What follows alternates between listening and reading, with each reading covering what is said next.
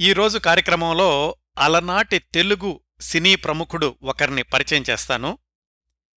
ఆయన చేసిన సినిమాల ప్రత్యేకతల దృష్ట్యా తప్పనిసరిగా ప్రముఖుల జాబితాలో పరిగణించదగిన వ్యక్తే కాని ఆ తరం సినీ అభిమానులకు తప్ప గత రెండు తరాల ప్రేక్షకులకు ఈయన పేరు తెలియకపోవచ్చు. కారణాలేమిటో ఆయన జీవిత విశేషాలు తెలుసుకున్నాక మీకే తెలుస్తుంది. చిత్రసీమను విచిత్రసీమ అని చాలాసార్లు చెప్పుకున్నాం. ఎవ్వరినెప్పుడు ఎగరేస్తుందో ఎవ్వరినెక్కడికి విసిరేస్తుందో చాలాసార్లు అంచనా వెయ్యలేం మరో విధంగా చెప్పాలంటే సినిమా రంగంలో ప్రయాణాన్ని పరమపద సోపాన పటంతో పోల్చవచ్చండి. అంటే వైకుంఠపాళి అన్నమాట. ఈ ప్రయాణంలో నిచ్చెనలెక్కి పైకెళ్ళడం ఉంటుంది పాముల నోట్లో పడి కిందికి జారడం రెండూ జరుగుతూ ఉంటాయి. ఇంతవరకు మన కార్యక్రమంలో ప్రస్తావించుకున్న సుమారు రెండు వందల యాభై మంది సినీ జీవితాల్లో ఈ రెండు వర్గాల వారిని చూశాం. ఈరోజు మనం విశేషాలు తెలుసుకోబోతున్న సినీ ప్రముఖుడి జీవితంలో నిచ్చెనలు ఉన్నాయి పాములు ఉన్నాయి ఆ రెండూ తరచూ ఎదురయ్యాయి. ఆయన పేరు చెప్పేస్తే అలనాటి సినీ అభిమానులకు ఒక అవగాహన వస్తుందనుకుంటున్నాను. ఆయన పేరు లంక సత్యం. పూర్తి పేరు లంక సత్యనారాయణ. నేను చెప్పబోయే విశేషాల్ని హాస్యనటుడు లంక సత్యం అని ప్రారంభించటం లేదండి. ఎందుకంటే ఆయన కేవలం హాస్యనటుడు మాత్రమే కాదు సినిమా దర్శకుడు కూడా. హాస్యనటుడిగానూ ఆయనకు కొన్ని ప్రత్యేకతలున్నాయి. దర్శకుడిగా మరిన్ని ప్రత్యేకతలున్నాయి. చాలామందికి లంక సత్యం గారు సినిమా దర్శకుడు కూడా అన్న విషయం తెలియకపోవచ్చు. నటుడిగానూ దర్శకుడిగానూ కూడా లంక సత్యం గారి ప్రత్యేకతల జాబితా చెప్పుకోవాలంటే టాకీలు ప్రారంభమైన తొలి సంవత్సరాల నుంచే అంటే పంతొమ్మిది వందల ముప్పై ఆరు నుంచి ఆయన మరణించిన పంతొమ్మిది వందల అరవై ఎనిమిది వరకు ముప్పై రెండు సంవత్సరాల పాటు సినిమా రంగంలోనే జీవించారు. చనిపోయే సమయానికి ఆయన వయసు కేవలం యాభై మూడు సంవత్సరాలు మాత్రమే. సీరియస్ నటుడిగా మొదటి సినిమా ప్రయాణాన్ని ప్రారంభించి బలవంతాన హాస్యనటుడై అలా కొనసాగుతూనే సినిమాలకు కూడా దర్శకత్వం చేశారు. పంతొమ్మిది వందల నలభైలో విడుదలైన మొట్టమొదటి తెలుగు నవలా చిత్రం మొట్టమొదటి సంపూర్ణ హాస్య చిత్రం బారిస్టర్ పార్వతీశం. దాంట్లో కథానాయకుడు మన లంక సత్యంగారు అంటే తెలుగులో తొలి హాస్య కథానాయకుడు అన్నమాట కామెడీ హీరో. తర్వాత రోజుల్లో హీరోయిన్గానూ క్యారెక్టర్ నటిగానూ పేరు తెచ్చుకున్న జి వరలక్ష్మి గారి పక్కన తొలిసారిగా హీరోగా నటించింది లంక సత్యంగారే అది కూడా బారిస్టర్ పార్వతీశం చిత్రంలోనే. తొలిసారిగా తన పక్కన హీరోయిన్గా నటించిన నటీమణిని తర్వాత సంవత్సరాల్లో దర్శకత్వం చేసిన ప్రత్యేకత కూడా లంక సత్యంగారిదే ఆయన దర్శకత్వం చేసిన రోహిణి మేలుకొలుపు ఈ సినిమాల్లో హీరోయిన్ జీవరలక్ష్మిగారే గారే. తెలుగు సినిమా రంగంలో మొట్టమొదటిసారిగా మూడు సినిమాలను కలిపి ఒకే చిత్రంగా విడుదల చేసిన ప్రయోగంలో ఆ మూడింటిలోనూ హీరో లంక సత్యంగారే అవేంటంటే బారిస్టర్ పార్వతీశం పూర్తిస్థాయి చిత్రంతో కలిసి విడుదలైన లఘు చిత్రాలు బొండాం పెళ్ళి చదువుకున్న భార్య. ఈ మూడు కలిపి ఒకే చిత్రంగా ప్రదర్శించబడ్డాయన్నమాట. అవి విజయవంతం కాకపోవడం అనేది వేరే అంశం అనుకోండి ఆ రికార్డు మాత్రం లంక సత్యంగారు మాత్రమే నెలకొల్పారు. తరువాత తెలుగు సినిమాల్లో దర్శకుడిగా మారిన తొలి హాస్యనటుడు లంక సత్యంగారు ఎలాగంటే జెమినీ స్టూడియో వాళ్ళు నిర్మించిన మొట్టమొదటి తెలుగు చిత్రానికి దర్శకుడు లంక సత్యంగారే అయితే తెర మీద పేరు మాత్రం జమినీ వాసన్ గారి మిత్రుడు నీలకంఠన్ పేరుంటుంది. ఇలా పేరు లేకుండా దర్శకుడిగా పనిచేయడాన్ని లంక సత్యంగారే విజయ చిత్ర పత్రికలో తాను వ్రాసిన వ్యాసంలో నేపథ్య దర్శకుడు అని కొత్తగా పేర్కొన్నారు. అంటే నేపథ్య సంగీతం నేపథ్య గాయకుడు అన్నట్లుగానే నేపథ్య దర్శకుడన్నమాట. అలా ఆయన పేరు లేకుండా దర్శకత్వం చేసిన తెలుగు సినిమాలు ఇంకో రెండు మూడు ఉన్నాయి వాటి గురించి తర్వాత తెలుసుకుందాం.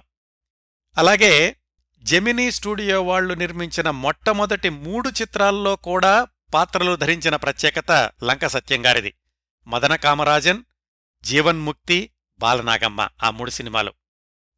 అధికారికంగా దర్శకుడు లంక సత్యం అని టైటిల్ కార్డుతో విడుదలైన మొట్టమొదటి చిత్రం పంతొమ్మిది వందల నలభై ఆరులో వచ్చిన భక్త తులసీదాస్. ఆ సినిమా నిర్మాణంలో ఒక భాగస్వామి లంక సత్యంగారి అన్నయ్య గారే. అది కూడా ఒక ప్రత్యేకతే అని చెప్పుకోవచ్చు. అలాగే ఆ భక్త తులసీదాస్ ద్వారా తర్వాత రోజుల్లో ప్రముఖ నృత్య దర్శకుడైన పసుమర్తి కృష్ణమూర్తి గారిని సినిమా రంగానికి పరిచయం చేసింది కూడా లంక సత్యంగారే. కేవలం పరిచయంతో ఆపేయకుండా వెంటనే తాను దర్శకత్వం చేసిన మరొక తమిళ సినిమాలో కూడా అవకాశం ఇచ్చి పశుమర్తి కృష్ణమూర్తి గారు నృత్య దర్శకుడిగా స్థిరపడడానికి సహాయం చేసింది కూడా లంక సత్యంగారే ఎంజీఆర్ విఎన్ జానకి వీళ్ళిద్దరూ తొలిసారి జంటగా నటించిన పంతొమ్మిది వందల నలభై ఎనిమిదిలో విడుదలైన మోహిని ఆ తమిళ చిత్రానికి అధికారికంగా దర్శకుడు లంక సత్యంగారు దర్శకుడిగా నాలుగు సినిమాలు చేశాక కూడా పరిస్థితులకు తలొగ్గి మళ్ళీ సహాయ దర్శకుడిగా మారింది కూడా లంక సత్యంగారే పంతొమ్మిది వందల యాభై ఆరులో విడుదలైన ఉమాసుందరి అనే సినిమాకి పి. పుల్లయ్య గారి దగ్గర సహకార దర్శకుడిగా పనిచేశారు. పంతొమ్మిది వందల అరవై ఎనిమిదిలో విడుదలైన సర్కార్ ఎక్స్ప్రెస్ చిత్రానికి అనధికార నేపథ్య దర్శకుడు లంక సత్యంగారే అలాగే ఆయన మరణించడానికి నాలుగు నెలల ముందు ఆయన దర్శకత్వం చేసిన కన్నడ చిత్రం బెంగుళూరు మెయిల్ విడుదల అయ్యింది.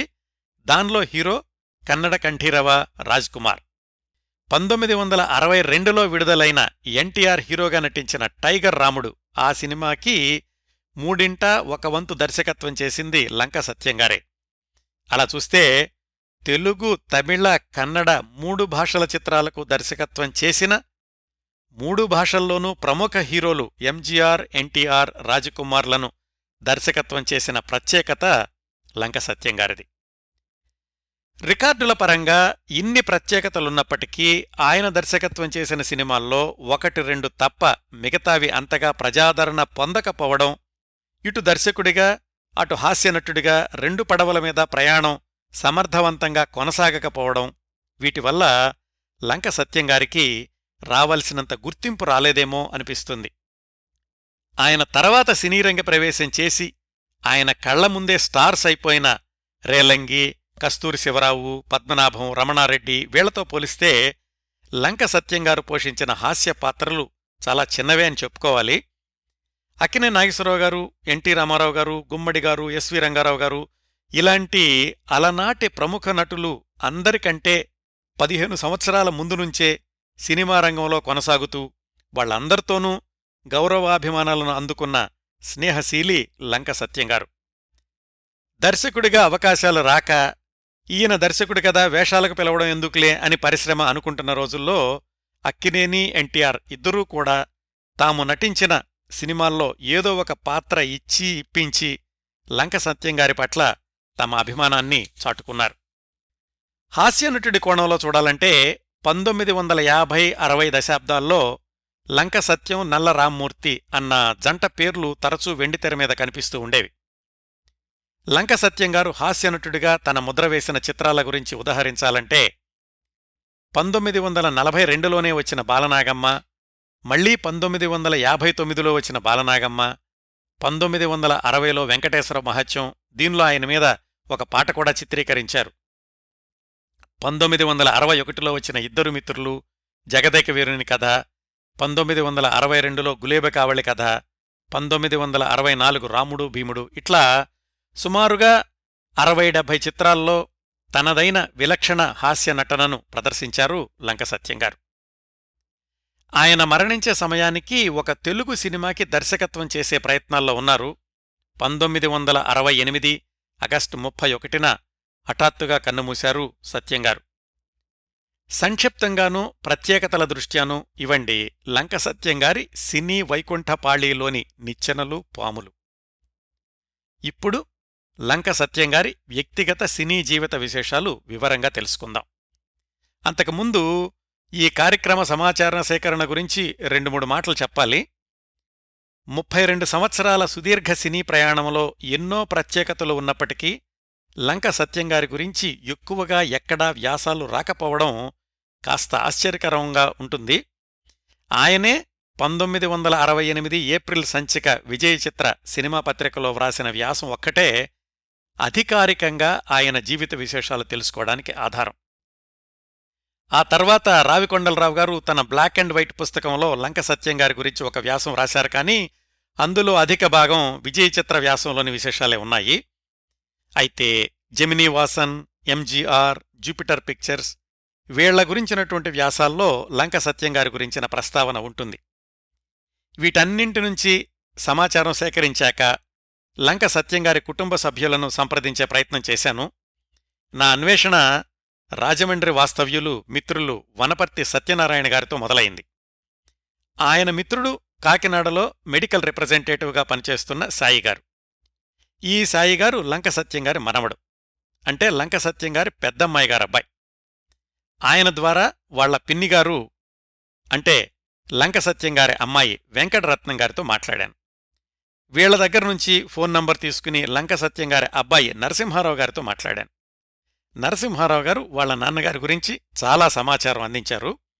వీళ్ళందరికీ నా హృదయపూర్వక ధన్యవాదాలు తెలియచేస్తూ లంక సత్యం గారి జీవిత విశేషాల్లోకి వెళదాం. సత్యం గారు పుట్టిన తేదీ పంతొమ్మిది వందల పదిహేను ఆగస్టు నాలుగు. ఆయన స్వస్థలం కాకినాడ. వాళ్ళ నాన్నగారు కాకినాడలో ఒక కాంట్రాక్టర్ దగ్గర గుమస్తాగా పనిచేస్తూ ఉండేవాళ్ళు ఐదుగురు అన్నదమ్ముల్లో చివరివాడు లంక సత్యంగారు మధ్యతరగతి కుటుంబం. ఆ రోజుల్లో చదువులు కూడా అంతంత మాత్రంగా ఉండేవేమో. సత్యంగారి హైస్కూల్ చదువు ఎనిమిదో తరగతితో ఆగిపోయింది. ఆ రోజుల్లో ఆయనతో పాటు కలిసి చదువుకున్న వాళ్ళల్లో తరువాతి దశాబ్దాల్లోని సినీ ప్రముఖులు దర్శక నిర్మాత బిఏ సుబ్బారావు గారు సంగీత దర్శకుడు ఆదినారాయణరావు గారు వీళ్ళు కూడా ఉన్నారు. ఎనిమిదో తరగతికి ఏం ఉద్యోగం వస్తుంది? చదువు మానేయగానే నాటకాలేయడం మొదలుపెట్టారు లంక సత్యం గారు. ఆడవేషాలు వేశారు సీరియస్ వేషాలు వేశారు హాస్య వేషాలు మాత్రం ఎప్పుడు వేయలేదు. అసలు హాస్యనటుడు కావాలని కూడా ఆయన ఎప్పుడు అనుకోలేదు. కొన్నాళ్ళు మూకీ సినిమాలకి వెనకాల కథలో కబుర్లు చెప్పారు. ఈయన చూసే కాకినాడ వాడే అయినటువంటి కస్తూరి శివరావు గారు ఆయన కూడా మూకీ సినిమాలకు కామెంటరీ చెప్పడం మొదలుపెట్టారు. సత్యంగారి అన్నయ్య లంక కామేశ్వరరావు గారు చిన్నతనం నుంచి చాలా చొరవ ఉన్నటువంటి వ్యక్తి. ఎక్కడికైనా దూసుకెళ్ళగలిగే మనస్తత్వం. ఆయన అంటే సత్యంగారి అన్నయ్య కామేశ్వరరావు గారు హచ్చిన్స్ అనే గ్రామ్ఫోన్ కంపెనీలో రిప్రజెంటేటివ్గా చేరారు. చదువు మానేసి నాటకాలేస్తున్న తమ్ముడికి అంటే మనం చెప్పుకుంటున్న లంక సత్యం గారికి అదే గ్రామ్ఫోన్ కంపెనీలో ఉద్యోగం ఇప్పించారు. ఆ ఉద్యోగరీత్యా గ్రామ్ఫోన్ రికార్డులు అమ్మడానికి అలాగే ప్రమోషన్స్కి ఊరూరు తిరుగుతూ ఉండేవాళ్ళు సత్యంగారు ఇదంతా జరిగింది ఆయనకు పద్దెనిమిది సంవత్సరాల వయసులో పంతొమ్మిది వందల ముప్పై మూడు ప్రాంతాల్లో. అప్పుడప్పుడే తెలుగు టాకీలు మొదలయ్యాయి. ఆ ఉద్యోగంలో ఉండగానే పంతొమ్మిది వందల ముప్పై ఆరులో సత్యంగారికి ముమ్మిడివరం దగ్గరలో ఉన్న కొమ్మనాపల్లి అగ్రహారానికి చెందిన సత్యవతి గారితో వివాహం జరిగింది. అప్పటికీ ఆయన వయసు ఇరవై ఒక్క సంవత్సరాలు భార్య వయసు పన్నెండు సంవత్సరాలు. మళ్ళీ ఆయన ఉద్యోగం విషయానికొస్తే గ్రామ్ఫోన్ రికార్డులంటే సినిమా రంగంతో సంబంధం ఉంటుంది కదా? హచ్చిన్స్ వాళ్ళు కూడా అప్పట్లో చాలా సినిమాలకి రికార్డులు విడుదల చేస్తూ ఉండేవాళ్ళు పైగా అప్పటికే నాటకాల్లో అనుభవం కూడా ఉంది సత్యం గారికి. వీటన్నింటి వల్ల సినిమాల పట్ల ఆసక్తి కలిగింది ఆయనకి. ఆయన విజయ్ చిత్రంలో వ్రాసిన వ్యాసం ప్రకారం సినిమాల్లో అవకాశం కోసమని బొంబాయి వెళ్ళారు ఆ రోజుల్లో తెలుగు సినిమాలు కూడా బొంబాయి కలకత్తాల్లోనే ఎక్కువగా నిర్మాణం అవుతూ ఉండే కదా. తొలి ప్రయత్నంలోనే మంచి అవకాశం దొరికింది ఆయనకి. నటుడిగా కాదండి దర్శకత్వ శాఖలో సహాయకుడిగా. ఆయనకు అవకాశమిచ్చినటువంటి రచయిత దర్శకుడు నిరంజన పాల్. భారత సినీ రంగంలో తొలితరం సినిమా రచయితలు దర్శకుల్లో ప్రముఖులు ఈ నిరంజన పాల్. ప్రముఖ స్వాతంత్ర్య సమరయోధులు బిపిన్ చంద్రపాల్ గారి అబ్బాయి. పంతొమ్మిది వందల ఇరవై ఎనిమిది నుంచి మూకీ సినిమాల నిర్మాణంలో అనుభవం ఉంది. ముఖ్యంగా స్క్రీన్ప్లే రచయితగా. పంతొమ్మిది వందల ముప్పై ఐదు ముప్పై ఆరుల్లో వచ్చిన హిందీ చిత్రాలు అఛూత్ కన్య జన్మభూమి జీవన్ న్యాయ్ ఇలాంటి సినిమాలకు రచన చేసింది ఈ నిరంజన్ పాల్ గారే. రచన చేస్తూనే దర్శకత్వ శాఖలో పనిచేస్తుండేవాళ్ళు ఈ నిరంజన్ పాల్. ఆయన దగ్గర పంతొమ్మిది వందల ముప్పై ఆరు నుంచి ముప్పై తొమ్మిది వరకు సహాయకుడిగా పనిచేశారు లంక సత్యంగారు ఆ నిరంజన్ పాల్ గారి దర్శకత్వంలో అమ్మా అనే తెలుగు సినిమా మొదలయింది పంతొమ్మిది వందల ముప్పై ఎనిమిదిలో. ఆ రోజుల్లో నటీనటులు తప్ప దర్శకుడితో సహా చాలా వరకు సాంకేతిక నిపుణులు తెలుగేతరులే అయ్యుండేవాళ్ళు అంటే తెలుగువాళ్ళు కాదనమాట ఎందుకంటే పెట్టుబడి పెట్టేదంతా కూడా కలకత్తా వ్యాపారస్తులు బొంబాయి వ్యాపారస్తులు కాబట్టి. కాకపోతే తెలుగు భాష రాని దర్శకులు ఒక తెలుగువాణ్ణి సహాయకుడిగా నియమించుకోవడం అనేది అలవాటుగా ఉండేది.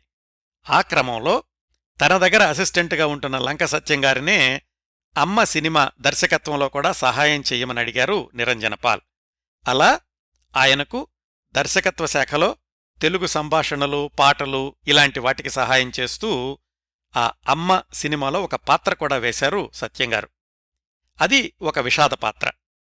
ఆ సినిమాలో హీరోయిన్ లక్ష్మీ గారు. పంతొమ్మిది వందల ముప్పై తొమ్మిది మార్చి పదహారున విడుదలయ్యింది. రెండు వారాల ముందు నుంచే తెలుగు పత్రికల్లో ప్రకటనలు గుప్పించారు. అయితే ఆ రోజుల్లో విడుదలైన మిగతా సినిమాలతో పోలిస్తే ఈ అమ్మ అనే సినిమా సరిగ్గా ఆడనట్లే లెక్క. అయితే రికార్డుల ప్రకారం లంక సత్యం గారు తొలిసారిగా వెండి తెర మీద కనిపించింది. సహాయ దర్శకుడిగా క్రెడిట్స్ లభించింది కూడా ఈ అమ్మ అనే చిత్రం ద్వారా. ఈ సినిమా తర్వాత నిరంజనపాల్ మరొక సినిమా ప్రయత్నంలో ఉండగానే రెండో ప్రపంచ యుద్ధమేఘాలు భారతదేశం అంతటా కూడా ఆవరించాయి. ఇంకా బొంబాయిలో ఉండడం ఎందుకనుకుని మూటాముల్లే సర్దుకుని మద్రాసుకు ప్రయాణమయ్యారు సత్యంగారు అక్కడ కూడా ఆయన తొలి గురువు నిరంజన్ పాల్ గారి సిఫారసు ఉత్తరమే పనిచేసింది. నిరంజన్ పాల్ గారి మిత్రుడు ఆర్ఎస్ ప్రకాష్ గారు. ఆర్ఎస్ ప్రకాష్ అంటే మొట్టమొదటి మూకీ చిత్రం నిర్మించిన తెలుగువాడు రఘుపతి వెంకయ్య గారి అబ్బాయి. రఘుపతి వెంకయ్య గారు సినిమా రంగానికి తొందరలోనే దూరమైనప్పటికీ వాళ్ళ అబ్బాయి ఆర్ఎస్ ప్రకాష్ గారు మాత్రం సినిమా రంగంలో కొనసాగుతూ తన దర్శకత్వంలో సినిమాలు రూపొందిస్తూ వస్తున్నారు. లంక సత్యం అనే కుర్రాడు మంచి ప్రతిభ ఉన్నవాడు ఇతనికి మీ దగ్గర అవకాశం ఇవ్వండి అని నిరంజన్ పాల్ ఇచ్చిన ఉత్తరం తీసుకుని మద్రాసులో ఆర్ఎస్ ప్రకాష్ గారిని కలుసుకున్నారు లంక సత్యం. మన సత్యం గారు ఆయన దగ్గరికి వెళ్ళేసరికి ఆర్ఎస్ ప్రకాష్ గారు ఎలా ఉన్నారో చూద్దాం. అప్పటికి ఇరవై సంవత్సరాలుగా అంటే పంతొమ్మిది వందల ఇరవై ఒకటి నుంచి వాళ్ళ నాన్నగారితో కలిసి సినీ రంగంలో కొనసాగుతూ వచ్చారు ఆర్ఎస్ ప్రకాష్ గారు. మనం మాట్లాడుకునే పంతొమ్మిది వందల నలభై మొదటి రోజులకి కన్నాంబగారు ప్రధాన పాత్ర పోషించిన చెండిక అనే సినిమాకి దర్శకత్వం చేసున్నారు ఆర్ఎస్ ప్రకాష్ గారు. ఆ చిత్రం పంతొమ్మిది వందల నలభై ఏప్రిల్ రెండున విడుదల అయ్యింది. దాని తర్వాత ఆర్ఎస్ ప్రకాష్ గారు ఒక ప్రయోగం చేయదలుచుకున్నారు. అదేంటంటే తెలుగులో పూర్తి హాస్యభరిత చిత్రం అది కూడా ఒక నవల ఆధారంగా. ఇందులో రెండు ప్రయోగాలున్నాయండి. అప్పటి వరకు పౌరాణిక నాటకాలు సాంఘిక నాటకాలు పురాణగాథలు వీటి ఆధారంగా సినిమాలు వస్తూ ఉండేవి. సాంఘిక నవల ఆధారంగా సినిమా తీయాలనుకోవడం ఒక సాహసం. అంతవరకు తెలుగు సినిమాల్లో హాస్య దృశ్యాలు మాత్రమే ఉంటున్న కాలంలో మొదట్నుంచి చివరి వరకు కామెడీనే నడిపించాలనుకోవడం ఇంకొక సాహసం. వీటన్నింటినీ మించినటువంటి సాహసం ఏంటంటే ఈ ప్రయోగంలో హీరో హీరోయిన్లుగా కూడా కొత్త వాళ్ళనే తీసుకోవాలి అనుకోవడం. అది ఎలా జరిగిందంటే సినిమా రూపకల్పనలో ఆర్ఎస్ ప్రకాష్ గారు ఎంచుకున్న నవల పంతొమ్మిది వందల ఇరవై నాలుగు ప్రాంతాల్లోని మొక్కపాటి నరసింహశాస్త్రి గారు వ్రాసిన బారిస్టర్ పార్వతీశం అనేది. ఒక అమాయకుడైనటువంటి పల్లెటూరు కుర్రాడు లండన్కెళ్ళి లా చదవాలనుకోవడం ఆ క్రమంలో అతడికి ఎదురైనటువంటి అనుభవాలు. తెలుగు సాహిత్యంతో ఏ కొంచెం పరిచయం ఉన్న వాళ్ళకైనా ఈ బారిస్టర్ పార్వతీశం నవల సత్తా ఏమిటో తెలుస్తుంది? సినిమా అయితే తీద్దామనుకున్నారు గాని ఆర్ఎస్ ప్రకాష్ గారికి ఎదురైన ప్రధాన సమస్య ముడి ఫిలిం రా ఫిలిం అన్నమాట. అది రెండో ప్రపంచ యుద్ధ సమయం అనుకున్నాం కదా ఆ సమయంలో ముడి ఫిలిం మీద రేషన్ ఉండేది అంటే కొంతమందికి కొంత కొంత నిడివిగల ఫిలిం మాత్రమే ఇస్తామంటూ ఉండేవాళ్ళు స్టూడియో ఉన్న వాళ్ళకైతే కాస్త తేలిగ్గా దొరికేది. ఆ సమయంలో ఆర్ఎస్ ప్రకాష్ గారిని ఆదుకున్న వ్యక్తి కె. సుబ్రహ్మణ్యం గారు. ఈయన గురించి కూడా లోగడ నేను పూర్తిస్థాయి కార్యక్రమం చేశాను. ఆ సుబ్రహ్మణ్యం గారికి MPCC motion pictures producers council అనే పేరుతో ఒక స్టూడియో ఉండేది. అందుకని ఆయన తన స్టూడియో తరఫున బారిస్టర్ పార్వతీశం సినిమా తీసుకోమని అనుమతిచ్చారు ఆర్ఎస్ ప్రకాష్ గారికి. ఆ రోజుల్లో హాస్యపాత్రలు వేయడానికి వేమూరి పరబ్రహ్మశాస్త్రి అనే ఆయన ఉండేవాళ్ళు ఆయన్ని పార్వతీశం పాత్రకు తీసుకుందాము అనుకున్నారు కానీ ఆయన కాస్త వయసు మళ్ళిన వాడవడం వల్ల సందేహించారు. సరిగ్గా అదే సమయానికి లంక సత్యంగారు ఆర్ఎస్ ప్రకాష్ గారిని కలుసుకున్నారు. నిజానికి సత్యంగారు నిరంజన్ పాల్ గారి సిఫార్సు లెటర్తో వెళ్ళింది ఆర్ఎస్ ప్రకాష్ గారి దగ్గర దర్శకత్వ శాఖలో పనిచేయడానికి నటించడానికి కాదు. అయితే పార్వతీశం పాత్రకు సరైన నటుడు దొరక్కపోవడం లంక సత్యంగారి హావభావాలు సంభాషణా ధోరణిలో ప్రకాష్ గారికి హాస్యం పాలు బాగా కనిపించడంతోటి ఆ పాత్ర సత్యంగారినే వేయమని అడిగారు. ఈయనేమో నేనేమిటి కామెడీ పాత్ర ఏమిటి నన్ను వదిలేయండి నన్ను కామెడీ చేయలేను అన్నారు. ఆర్ఎస్ ప్రకాష్ గారు మాత్రం ఏం పర్వాలేదు నేను చెప్తాను కదా నువ్వు కామెడీ చేయగలవు అన్న నమ్మకం నాకుంది నువ్వే నా హీరోవి అని కాస్త బలవంతం చేసి కూడా ఒప్పించారు. అలా దర్శకత్వ శాఖలో పనిచేస్తున్న లంక సత్యంగారు బలవంతాన హాస్యనటుడై కామెడీ హీరో కూడా అయ్యారు. అప్పటికే ఆయన వయసు కేవలం పాతిక సంవత్సరాలు. హీరోయిన్గా కూడా రంగస్థల నాటకాలు వేస్తున్న ఒక కొత్త అమ్మాయిని ఎంపిక చేశారు ఆమె జి వరలక్ష్మి గారు. ఆమెకు కూడా ఇదే మొదటి సినిమా. మిసెస్ పార్వతీశం పాత్ర. ఆ విధంగా అసలే ప్రయోగాత్మకం అనుకున్న సినిమాని కొత్త హీరో హీరోయిన్లతోటి మరింత ప్రయోగవంతం చేశారు ఆర్ఎస్ ప్రకాష్ గారు. ఆ ప్రయోగంలో ప్రధాన పాత్రధారి మన లంక సత్యం గారు అయ్యారు. హీరోగా నటిస్తూ దర్శకత్వంలో కూడా ఆర్ఎస్ ప్రకాష్ గారికి సహాయకులుగా పనిచేశారాయన. ఆయనకు కాకినాడలో మిత్రుడైనటువంటి కస్తూరి శివరావు కూడా మద్రాసులో సినిమాల్లో వేషాల కోసం ప్రయత్నిస్తూ ఉంటే సత్యంగారే దర్శకుడు ప్రకాష్ గారితో చెప్పి రెండు చిన్న వేషాలు ఇప్పించారు శివరావు గారికి. అలా కస్తూరి శివరావు గారు బారిస్టర్ పార్వతీశంలో దంతవైద్యుడిగాను రిక్షా తొక్కేవాడిగాను రెండు పాత్రలు పోషించారు. రెండు రోజులే షూటింగు. ఇరవై రూపాయలు ఆయనకు పారితోషికం కూడా ముట్టింది. సినిమా అయితే పూర్తయింది పంతొమ్మిది వందల నలభై జూన్ జులై ప్రాంతాలకి. తీరా చూస్తే ముడి ఫిలిం రేషన్ వల్ల సినిమా నిడివి చాలా తక్కువగా ఉండింది. ఆ రోజుల్లో సినిమా అంటే మూడు గంటలు ఉండాల్సిందే. పంపిణీదారులు ఒక సలహా ఇచ్చారు. హెచ్ఎం రెడ్డి గారి బావమరిది డిఎల్ రామచందర్ అనే ఆయన దర్శకత్వం చేసిన బొండాం పెళ్ళి అనే లఘు చిత్రం ఒకటుంది దాన్ని దీన్ని కలిపి విడుదల చేద్దాము అని. పంతొమ్మిది వందల నలభై జులైలో విడుదల అనే ప్రకటనలు కూడా ఇచ్చారు. అయితే ఆ రెండూ కలిపి చూసినా కాని మూడు గంటలు రాలేదు. ఆర్ఎస్ ప్రకాష్ గారు హడావిడిగా చదువుకున్న భార్య అని ఇంకొక లఘు చిత్రాన్ని నిర్మించి విడుదల తేదీని ముందుకు జరిపి మొత్తానికి బారిస్టర్ పార్వతీశం బొండాం పెళ్ళి చదువుకున్న భార్య ఈ మూడు కలిపి పంతొమ్మిది వందల నలభై ఆగస్టు ఏడున విడుదల చేశారు. అంటే ఒకే టిక్కెట్ మీద మూడు సినిమాలన్నమాట. ఒకటి పెద్దది రెండు చిన్నవి. మూడిట్లో కూడా లంక సత్యం గారు జి వరలక్ష్మి గారు నటించారు.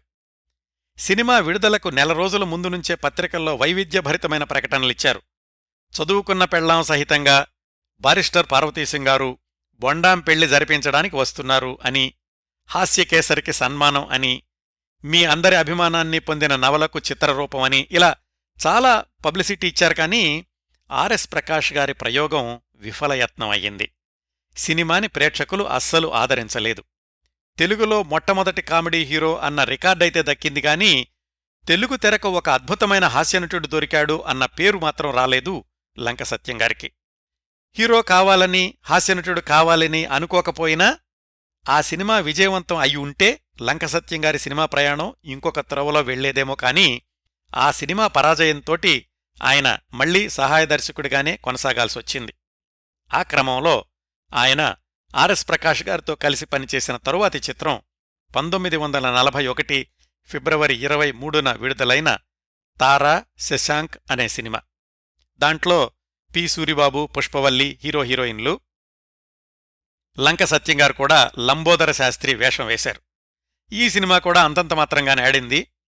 అదే రోజుల్లో భార్యను మద్రాసు తీసుకొచ్చి కాపురం పెట్టాలనే ఆలోచనలో కూడా ఉన్న లంక సత్యంగారు ఎక్కడైనా స్థిరమైన ఆదాయం వచ్చే అవకాశం కోసం చూశారు. సరిగ్గా అదే సమయంలో ఎస్ఎస్ వాసన్ గారు కె సుబ్రహ్మణ్యం గారి దగ్గర ఎంపీసీసీ స్టూడియోని కొని జెమినీ స్టూడియోగా పేరు మార్చారు. ఈ విశేషాలన్నీ కూడా నేను జెమినీ వాసన్ గారి గురించిన ప్రత్యేక కార్యక్రమంలో చెప్పాను. స్టూడియో ప్రారంభించాక వ్యాపారాత్మకంగా వరుసగా సినిమాలు నిర్మించాలి అనుకున్నారు ఎస్ఎస్ వాసన్ అదే జెమినీ వాసన్. నెల జీతం మీద కళాకారుల్ని సాంకేతిక నిపుణుల్ని తీసుకోవడానికి నిర్ణయించుకున్నారాయన అంతకుముందే కె సుబ్రహ్మణ్యం గారితో ఉన్న సాన్నిహిత్యంతో పాటుగా ఆయన ద్వారా జెమినీ వాసన్ గారిని కలుసుకుని జెమినీ స్టూడియోలో నెలవారీ జీతానికి చేరారు లంక సత్యం గారు. భార్యను తీసుకొచ్చి మద్రాసులో కాపురం పెట్టారు. ఇదంతా పంతొమ్మిది వందల నలభై ఒకటి ఆ ప్రాంతాల్లో జరిగింది. జెమినీ వాళ్ళు ఎంపీసీసీ స్టూడియోని తీసుకోగానే దాంట్లో దిండిగల్ అమృతం టాకీస్ అనే నిర్మాణ సంస్థ వాళ్ళు మదనకామరాజన్ అనే తమిళ సినిమా నిర్మాణం ప్రారంభించారు.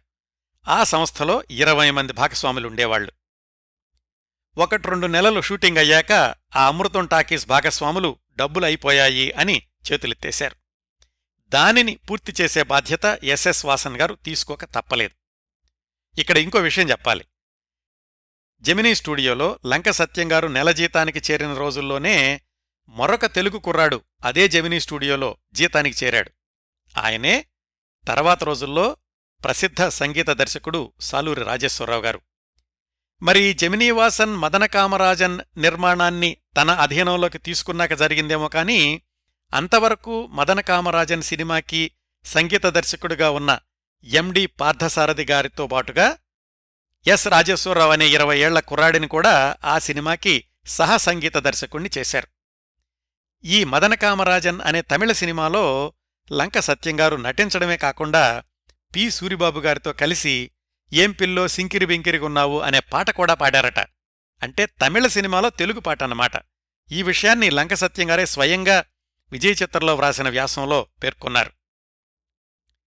తమ స్టూడియోలో మదన కామరాజన్ సినిమా షూటింగ్ జరుగుతున్న రోజుల్లోనే ఎస్ఎస్ వాసన్ జెమినీ స్టూడియో పతాకం కింద సొంతంగా సినిమా తీయాలి అని ప్రయత్నాలు మొదలుపెట్టారు.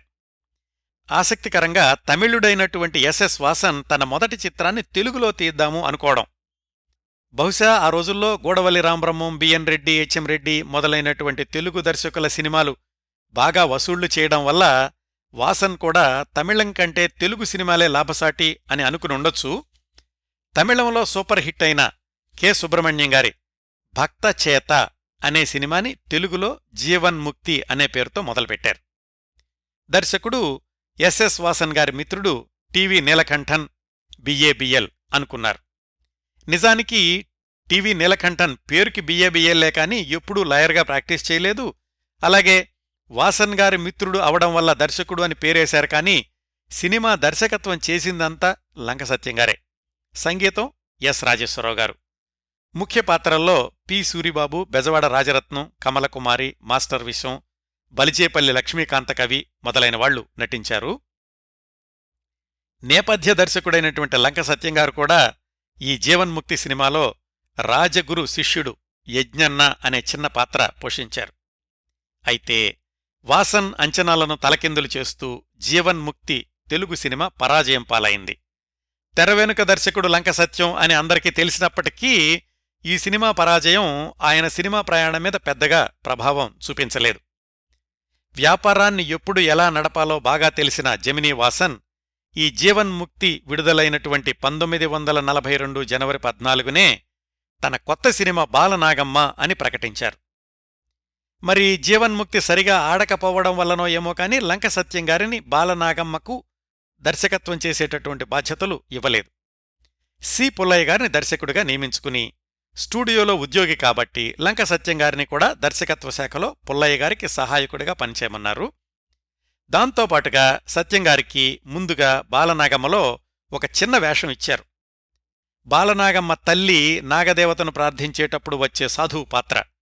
ఇదేంటండి ఇంత చిన్న వేషంతో సరిపెడుతున్నారు అని అడిగేసరికి చాలా ప్రాధాన్యం ఉన్నటువంటి హాస్య పాత్ర చాకలి తిప్పడు ఇచ్చారు సత్యంగారికి పుష్కలంగా హాస్యం పండించడానికి అవకాశం ఉన్నటువంటి పాత్ర దాంతో తన సత్తా ఏమిటో నిరూపించుకున్నారు లంక సత్యంగారు పంతొమ్మిది వందల నలభై రెండు డిసెంబర్లో విడుదలైన బాలనాగమ్మ సంచలన విజయంతోటి లంక సత్యంగారికి పరిశ్రమలో గుర్తింపు వచ్చింది. ఆయనతో పాటుగా బాలనాగమ ద్వారా హాస్యనటుడిగా గుర్తింపు తెచ్చుకున్న మరొక వ్యక్తి రేలంగి గారు.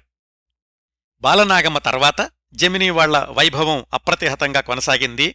అక్కడే కొనసాగి ఉంటే లంక సత్యంగారి భవిష్యత్తు ఎలా ఉండేదో కానీ వాళ్ళ దగ్గర సంవత్సరంన్నర మాత్రమే పనిచేసి బయటకొచ్చేశారాయన ఇటు దర్శకత్వమా అటు వేషాలా అని ఆలోచిస్తూ ఇదే కావాలి అని పట్టుబట్టి కూర్చోకుండా దొరికిన అవకాశాన్ని వాడుకుందాం అన్నట్లుగా పంతొమ్మిది వందల నలభై నాలుగులో విడుదలైన చుంచులక్ష్మి చిత్రంలో రామన్నగాను అలాగే అక్కినేని హీరోగా వచ్చిన మొట్టమొదటి చిత్రం సీతారామజననంలో మాంత్రికుడుగాను నటించారు.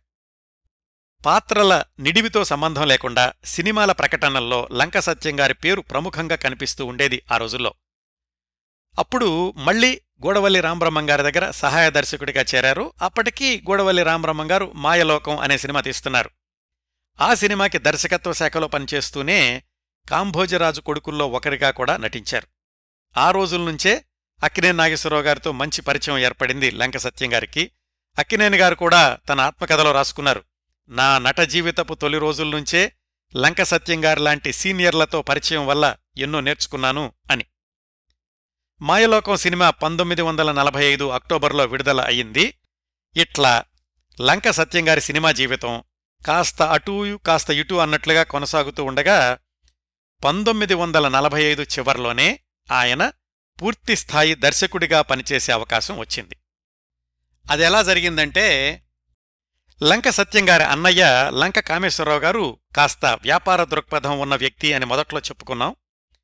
హచ్చిన్స్ గ్రామ్ఫోన్ కంపెనీలో ఉద్యోగిగా చేరి ఆ తర్వాత రకరకాల వ్యాపారాలు చేస్తూ పంతొమ్మిది వందల నలభై ఐదు వచ్చేసరికి బాగానే సంపాదించారు కామేశ్వరరావు గారు.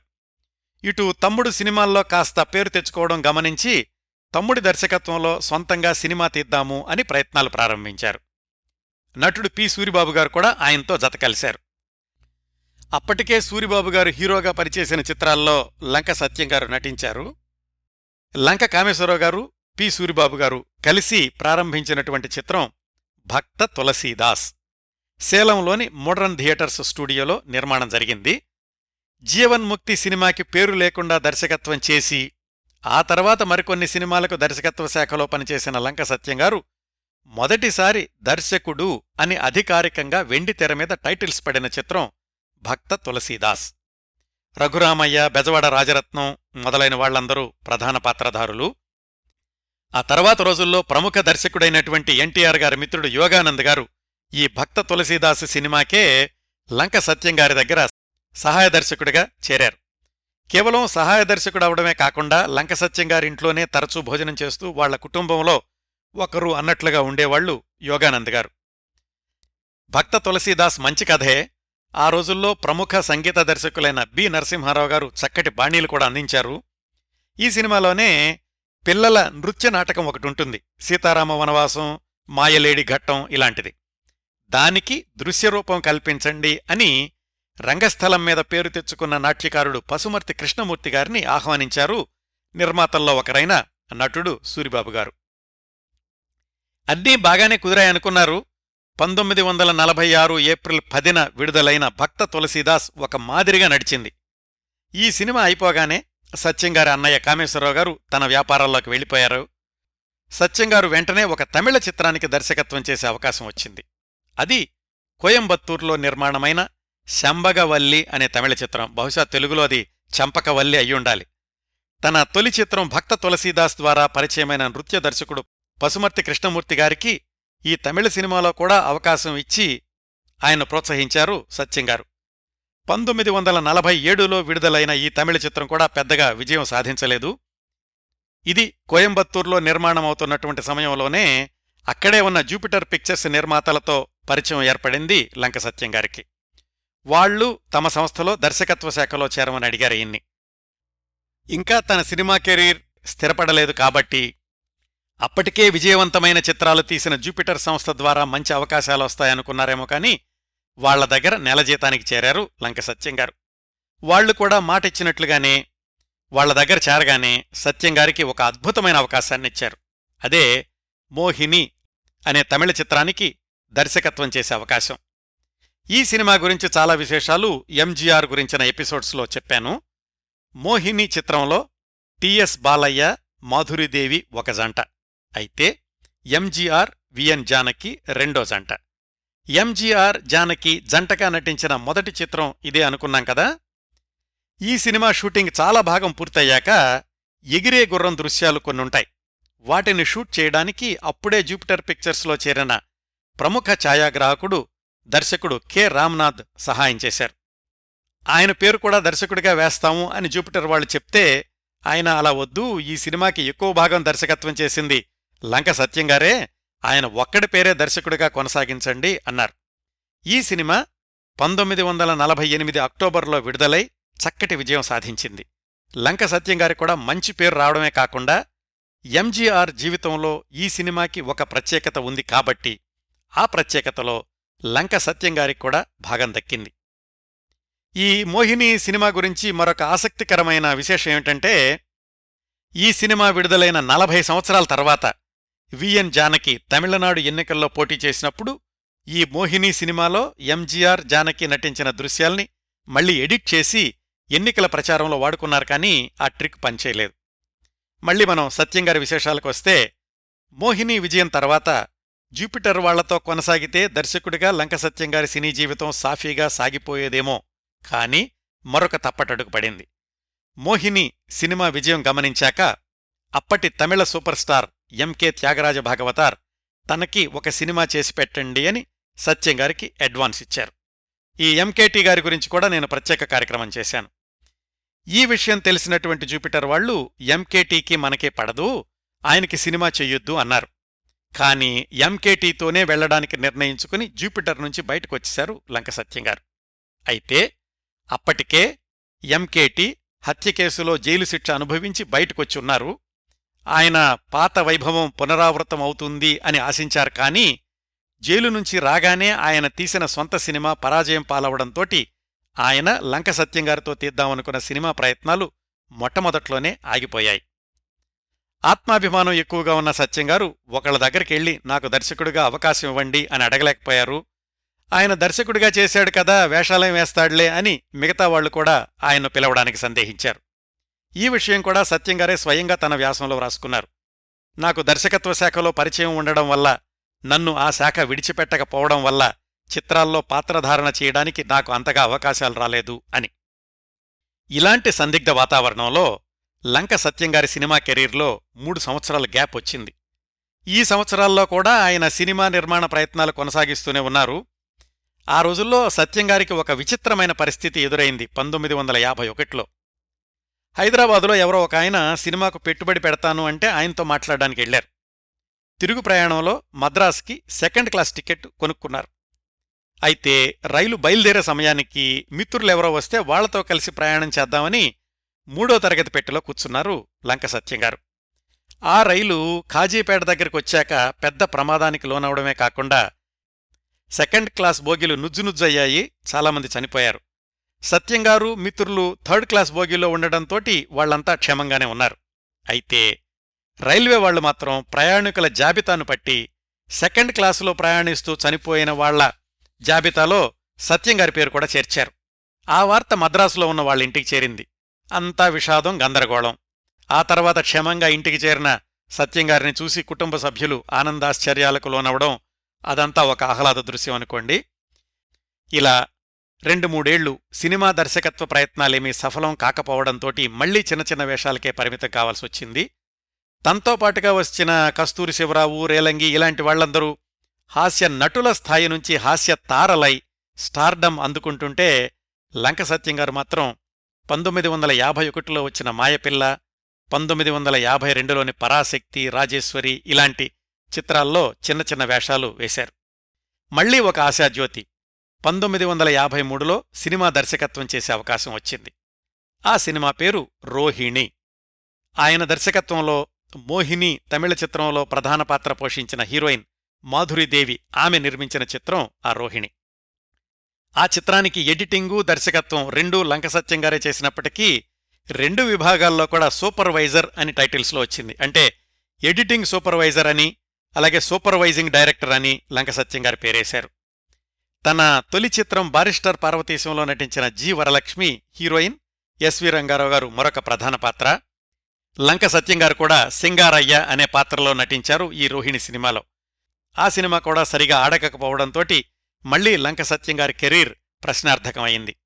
అప్పటికి అంటే పంతొమ్మిది వందల యాభై నాలుగు యాభై ఐదు ప్రాంతాలకి లంక సత్యంగారి ఆర్థిక పరిస్థితి కూడా బాగా దెబ్బతింది.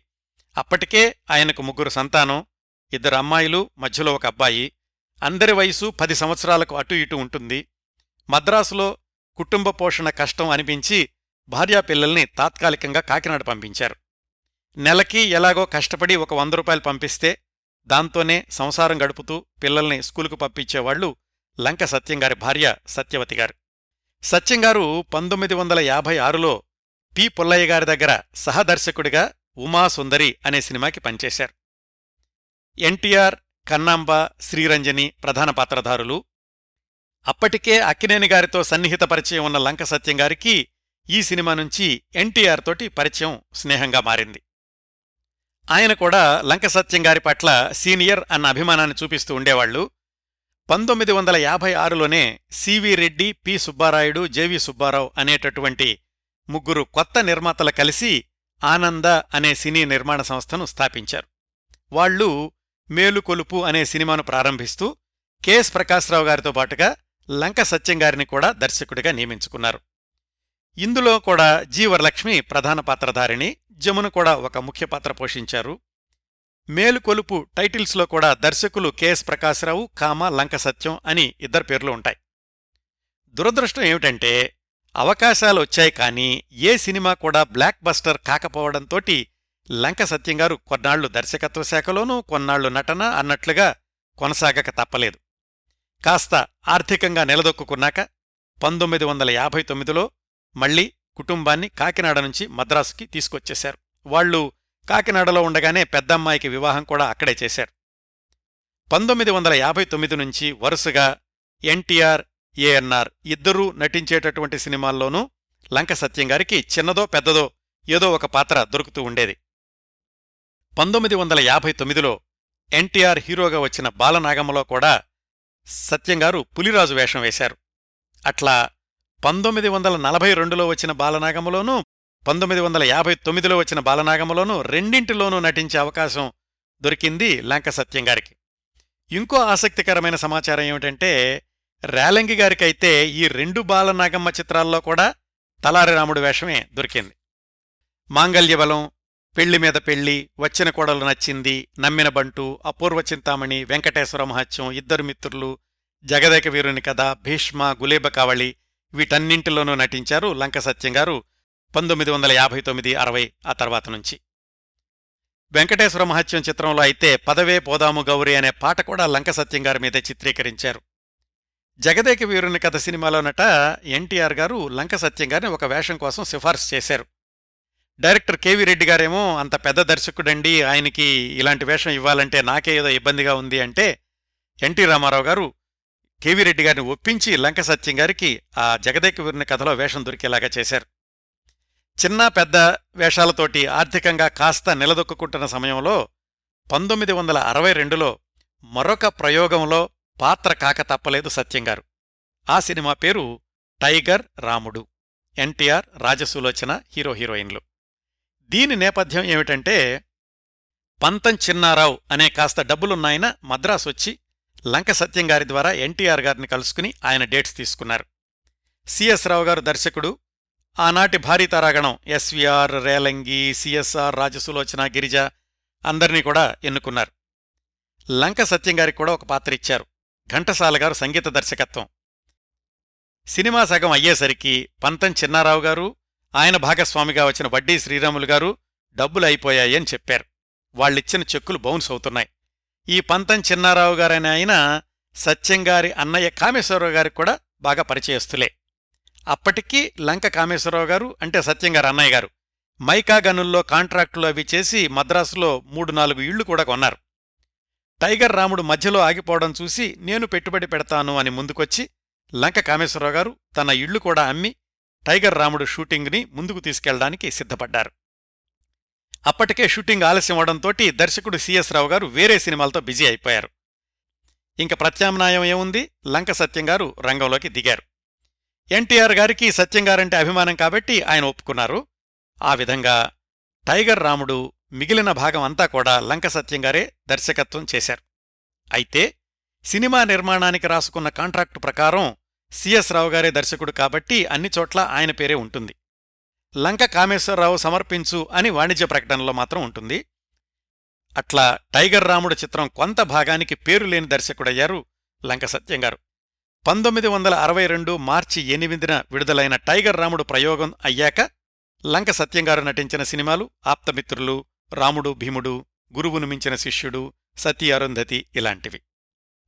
మళ్ళీ పంతొమ్మిది వందల అరవై ఎనిమిదిలో మరొక దర్శకత్వ అవకాశం. ఒకటి పేరు లేకుండానూ ఇంకొకటి పేరుతోనూ.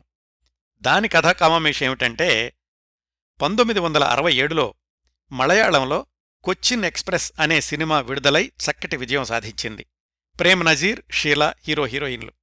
దర్శకుడి పేరు కృష్ణన్ నాయర్.